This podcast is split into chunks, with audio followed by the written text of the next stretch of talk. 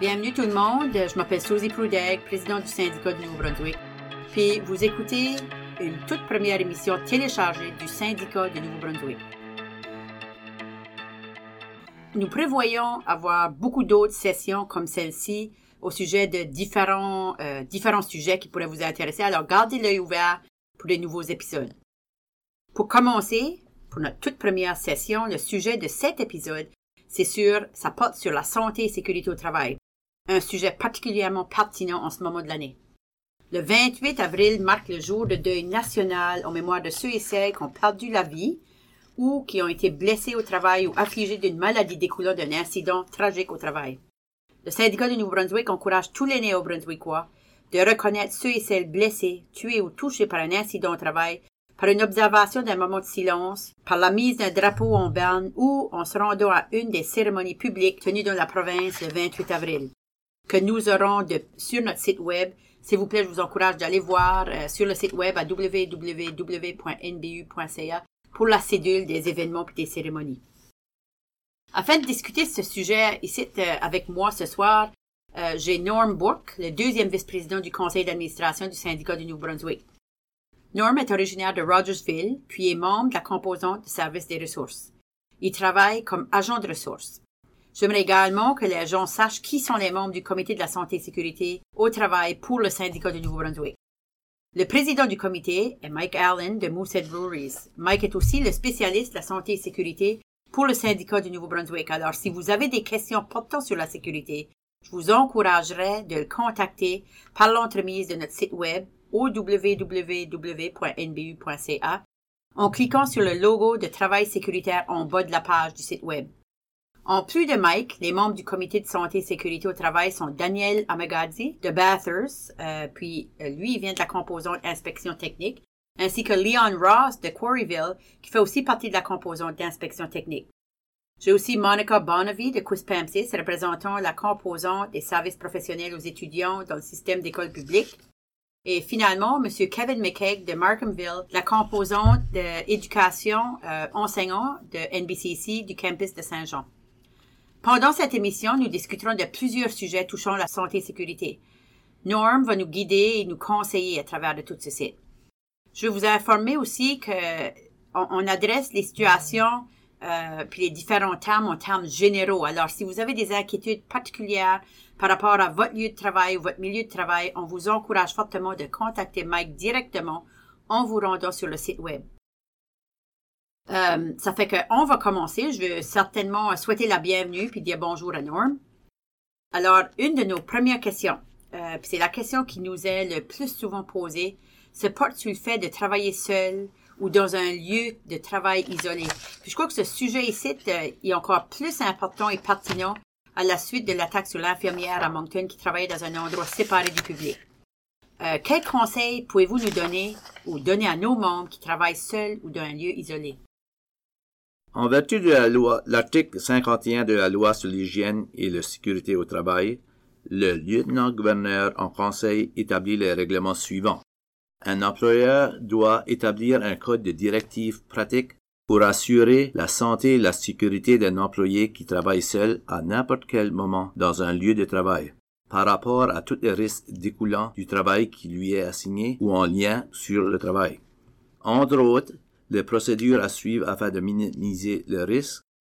Un employeur doit mettre en œuvre un programme de formation relatif au code de directives pratiques pour chaque employé qui travaille seul ou à n'importe quel moment, et pour chaque superviseur qui est responsable d'un employé qui travaille seul à n'importe quel moment.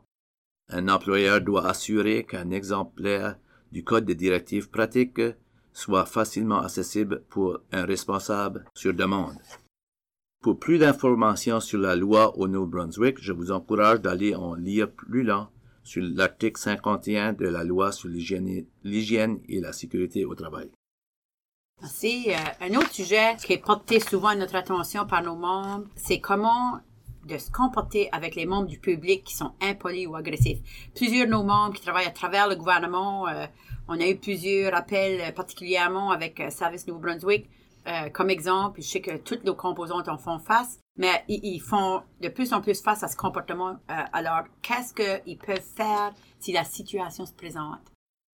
Chaque travailleur a droit à un lieu de travail sain et sécuritaire qui le protège de toute blessure, maladie et perte salariale. Et un lieu de travail sain et sécuritaire doit être un lieu de travail respectueux. Exemple de violence et de harcèlement, un amendement au règlement général quatre-vingt-onze cent quatre-vingt-onze de la loi sur l'hygiène et la sécurité au travail traite de la violence et du harcèlement au milieu de travail et est entré en vigueur le premier avril deux mille dix-neuf. Cette nouvelle modification protège les travailleurs du Nouveau-Brunswick par rapport à un plus large éventail de travail qui oblige tous les lieux de travail provinciaux à établir un code de directive pratique visant à empêcher le harcèlement. Chaque employeur du Nouveau-Brunswick doit aussi mener une évaluation de risques et de violences en fonction de certains critères pour être tenu d'établir un code directif pratique visant à empêcher la violence sur le travail. On va continuer sur un troisième thème. Chaque membre s'est posé cette question à un moment donné ou à un autre. Qu'est-ce qu'on fait durant les mois d'hiver pendant une tempête déchaînée? La police demande aux automobilistes d'éviter la circulation des routes. Mais le milieu de travail est ouvert et s'attend qu'on va être là. Cette question ici, c'est incroyable. On l'a posée à tous les hivers, même des fois plutôt euh, l'hiver, mais en tout cas, on a souvent cette question-là. Euh, c'est posé fréquemment dans nos bureaux. Qu'est-ce que tu as à dire là-dessus? Okay, la loi sur l'hygiène et la sécurité du travail au Nouveau-Brunswick donne aux employés trois droits fondamentaux pour assurer la sécurité au travail. Le droit de savoir à n'importe quel moment, si vous êtes hésitant à propos d'une tâche de votre travail ou si vous avez des inquiétudes à propos de votre sécurité professionnelle et personnelle, la sécurité de votre personne, vous devez discuter avec le superviseur la possibilité de recevoir une formation pratique additionnelle. Ensuite, on a le droit euh, de participer. Tous les employés ont le droit de participer à une résolution des problèmes de santé et sécurité ainsi qu'au repérage et au contrôle des dangers et de leur lieu de travail. Et le troisième, c'est le droit de refuser un travail dangereux. Tous les employés ont le droit de refuser de faire un travail qu'ils croient dangereux pour leur santé ou leur sécurité, ou pour celle d'autres personnes. Si vous êtes incertain à propos de votre sécurité au travail, vous devrez suivre les étapes suivantes.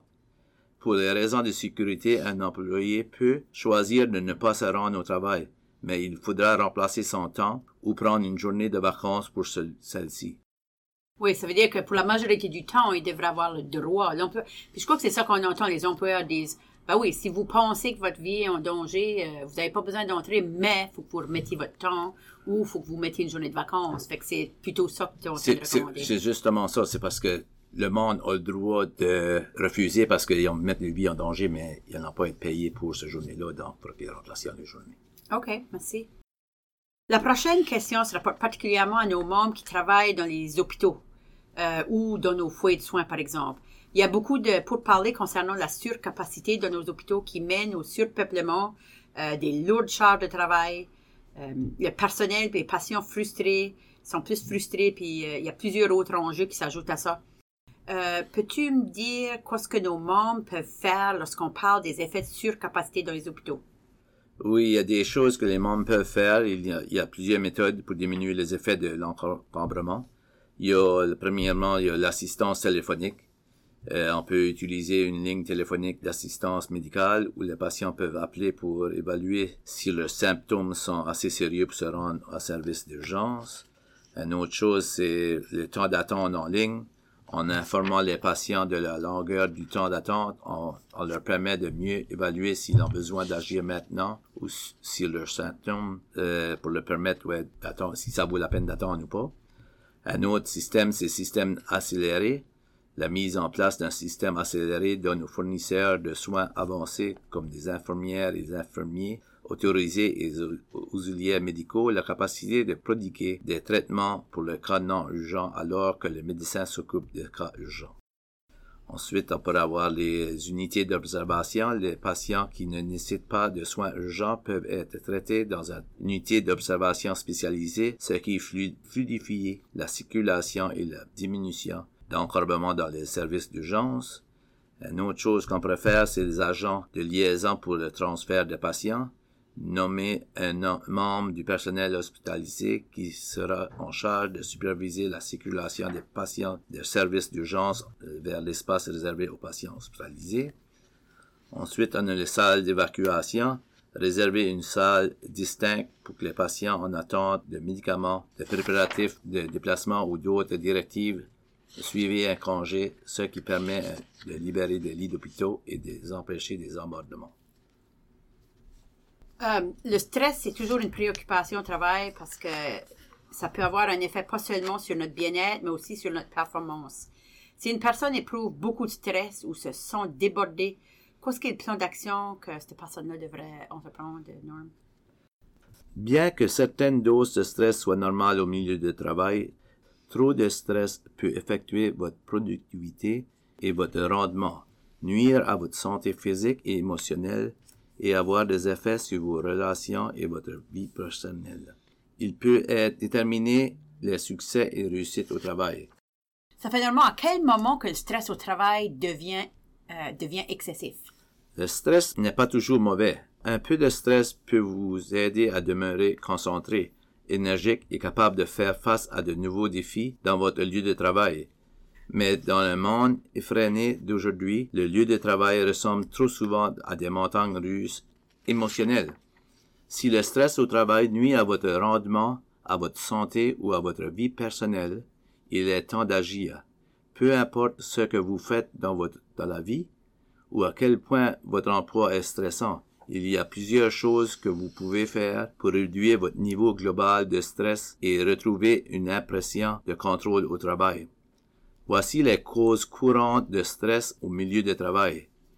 Peur d'être congédié, euh, plus d'heures supplémentaires en raison des coupures de personnel, pression pour bien performer afin de répondre aux attentes agrandissantes mais sans amélioration de satisfaction professionnelle, pression pour travailler à des niveaux optimaux tout le temps, manque de contrôle par rapport à la, ma- la manière de faire votre tra- travail. Lorsque vous vous sentez submergé de travail, vous perdez confiance et vous pouvez devenir mécontent, irritable ou renfermé. Voici d'autres signes de symptômes d'un stress excessif au travail. Se sentir anxieux, irritable ou déprimé, empathie, manque d'intérêt pour votre travail, problème d'insomnie, fatigue, troubles de concentration, tendance de muscles ou maux de tête, problèmes gastriques, isolement social, perte de désir sexuel, usage d'alcool ou de drogue pour faire face à des situations. Voici cinq conseils euh, pour euh, combattre le stress au travail. Euh, le premier, ce serait combattre euh, le stress avec en parlant à quelqu'un. Parfois, la meilleure manière de réduire le stress est tout simplement d'en parler avec une personne proche de vous. Euh, tournez-vous vers euh, vos collèges de travail pour obtenir des soutiens. Reposez-vous euh, sur vos amis et membres de votre famille. Bâtissez de nouvelles amitiés satisfaisantes. Deuxième conseil, c'est améliorer votre santé grâce à l'exercice et la nutrition. Lorsque vous êtes trop concentré sur votre travail, il est facile de négliger votre santé physique, mais lorsque vous soutenez votre santé avec une bonne nutrition et de l'exercice, vous êtes plus fort et plus résistant au stress. Prendre soin de vous-même ne nécessite pas un changement complet de votre style de vie. De toutes petites choses peuvent vous mettre en bonne humeur, augmenter votre énergie et vous donner l'impression d'être de nouveau sur le siège du conducteur. Et quand vous sentez le stress monter au travail, essayez de prendre une courte pause et vous éloigner de la situation stressante. Minimalisez les sucres et les glucides raffinés. Réduisez votre consommation d'aliments, d'aliments qui peuvent avoir un effet négatif sur votre humeur. Mangez plus d'acides gras oméga trois pour dynamiser votre humeur. Évitez la nicotine. Buvez de l'alcool avec modération. Et le conseil numéro trois, c'est ne coupez pas sur le sommeil. Euh, améliorez la qualité de votre sommeil en effectuant des changements sains à votre routine de jour et de nuit. Conseil numéro quatre, priorisez et organisez. Lorsque le stress professionnel et de votre lieu de travail menace de vous submerger, il y a des moyens simples et pratiques à votre disposition pour reprendre le contrôle. Conseil de gestion de temps pour réduire le stress professionnel. créer un horaire équilibré, partez plus tôt le matin, planifiez des pauses régulières, établir des limites saines, ne vous engagez pas trop, priorisez vos tâches, séparez les projets en petites étapes, déléguez des responsabilités, soyez prêts à faire des compromis. Conseil numéro cinq. Débarrassez les mauvaises habitudes qui contribuent au stress professionnel, comme résister au perfectionnisme, inverser vos pensées négatives, n'essayez pas de contrôler ce qui est incontrôlable. Recherchez l'aspect humoriste de toute situation. Ça fait rire? Tu veux qu'on rise? Tu oui, tu dis? de rire, oui. C'est bon de rire, c'est toujours un bon, un bon sujet, c'est rire. Mettez de l'ordre dans vos affaires. Parlez à votre employeur des facteurs de stress de votre lieu de travail. Faites clarifier votre description des tâches. Demandez un transfert. Demandez de nouvelles tâches. Et la dernière, c'est prenez un congé. Je pense que c'est un bon sujet pour terminer notre épisode. J'ai un dernier sujet. Souvent, les gens voient des choses euh, qu'ils pensent qui ne sont pas correctes. Peut-être c'est euh, quelque chose qui est dangereux ou, ou peut-être bien que c'est quelque chose qui n'a juste pas l'air juste euh, dans leur milieu de travail, ou ça peut être une combinaison des deux. Que, qu'est-ce que les mesures euh, que tu recommanderais ou que tu dirais qui sont appropriées, que les gens doivent prendre lorsqu'ils aperçoivent que quelque chose qu'ils constatent, euh, ça pourrait être un problème de sécurité potentielle dans le milieu de travail? Mes recommandations en matière de sécurité au travail qui amélioraient la sécurité des travailleurs, c'est Euh, impliquez-vous comme employé dans les planifications de sécurité. Donnez des directives euh, au, à vos conjoints de travail pour que le travail soit clair. Euh, concentrez-vous vos efforts en matière de sécurité sur les problèmes les plus probables. Créez un espace de travail sécuritaire. Maintenez un espace de travail propre. Donnez vos avis à propos de la sécurité. Concentrez-vous sur la façon selon laquelle chaque travailleur accomplit son travail. Maintenez toute la machinerie en bon état de fonctionnement. Évitez et enlevez les sources de danger non nécessaires. Puis renvoyez vos lignes directives en matière de sécurité chaque année. Euh, je vous rappelle aux membres que nous avons discuté de sujets généraux dans cette émission téléchargée et nous nous sommes abstenus de toucher des exemples concrets faute de questions de confidentialité. Cependant, si vous avez une inquiétude particulière à votre lieu de travail, on vous encourage d'entrer en contact avec, avec votre agent de relations de travail au siège social du syndicat du Nouveau-Brunswick. Le numéro de téléphone ici, c'est le cinq zéro six, quatre cinq huit, huit quatre quatre zéro ou le un huit zéro zéro, quatre quatre deux, quatre quatre deux zéro. Euh, je pense qu'on a couvert plusieurs sujets et puis j'aimerais vraiment remercier ceux et celles qui ont téléchargé et écouté cette émission. Euh, je vais tout spécialement remercier Norm d'être ici avec moi et pour avoir répondu à ces questions importantes. Prenez soin euh, de vous autres, puis souvenez-vous que si des membres ont des questions sur la santé et la sécurité, veuillez les faire parvenir à Mike euh, sur notre site web au double vé double vé double vé point n b u point c a. Vous pouvez aussi nous laisser des questions, des commentaires à l'endroit que vous téléchargez vos émissions. Puis s'il y a un autre sujet que vous aimeriez nous voir faire une émission dessus, euh, gênez-vous pas. S'il vous plaît, nous en faire part euh, en nous appelant ou en nous envoyant un courriel. Enfin, encore une fois, je vous remercie de nous avoir, euh, d'avoir participé à la, à la, au téléchargement de notre émission. Puis, euh, je vous souhaite une bonne soirée. Merci.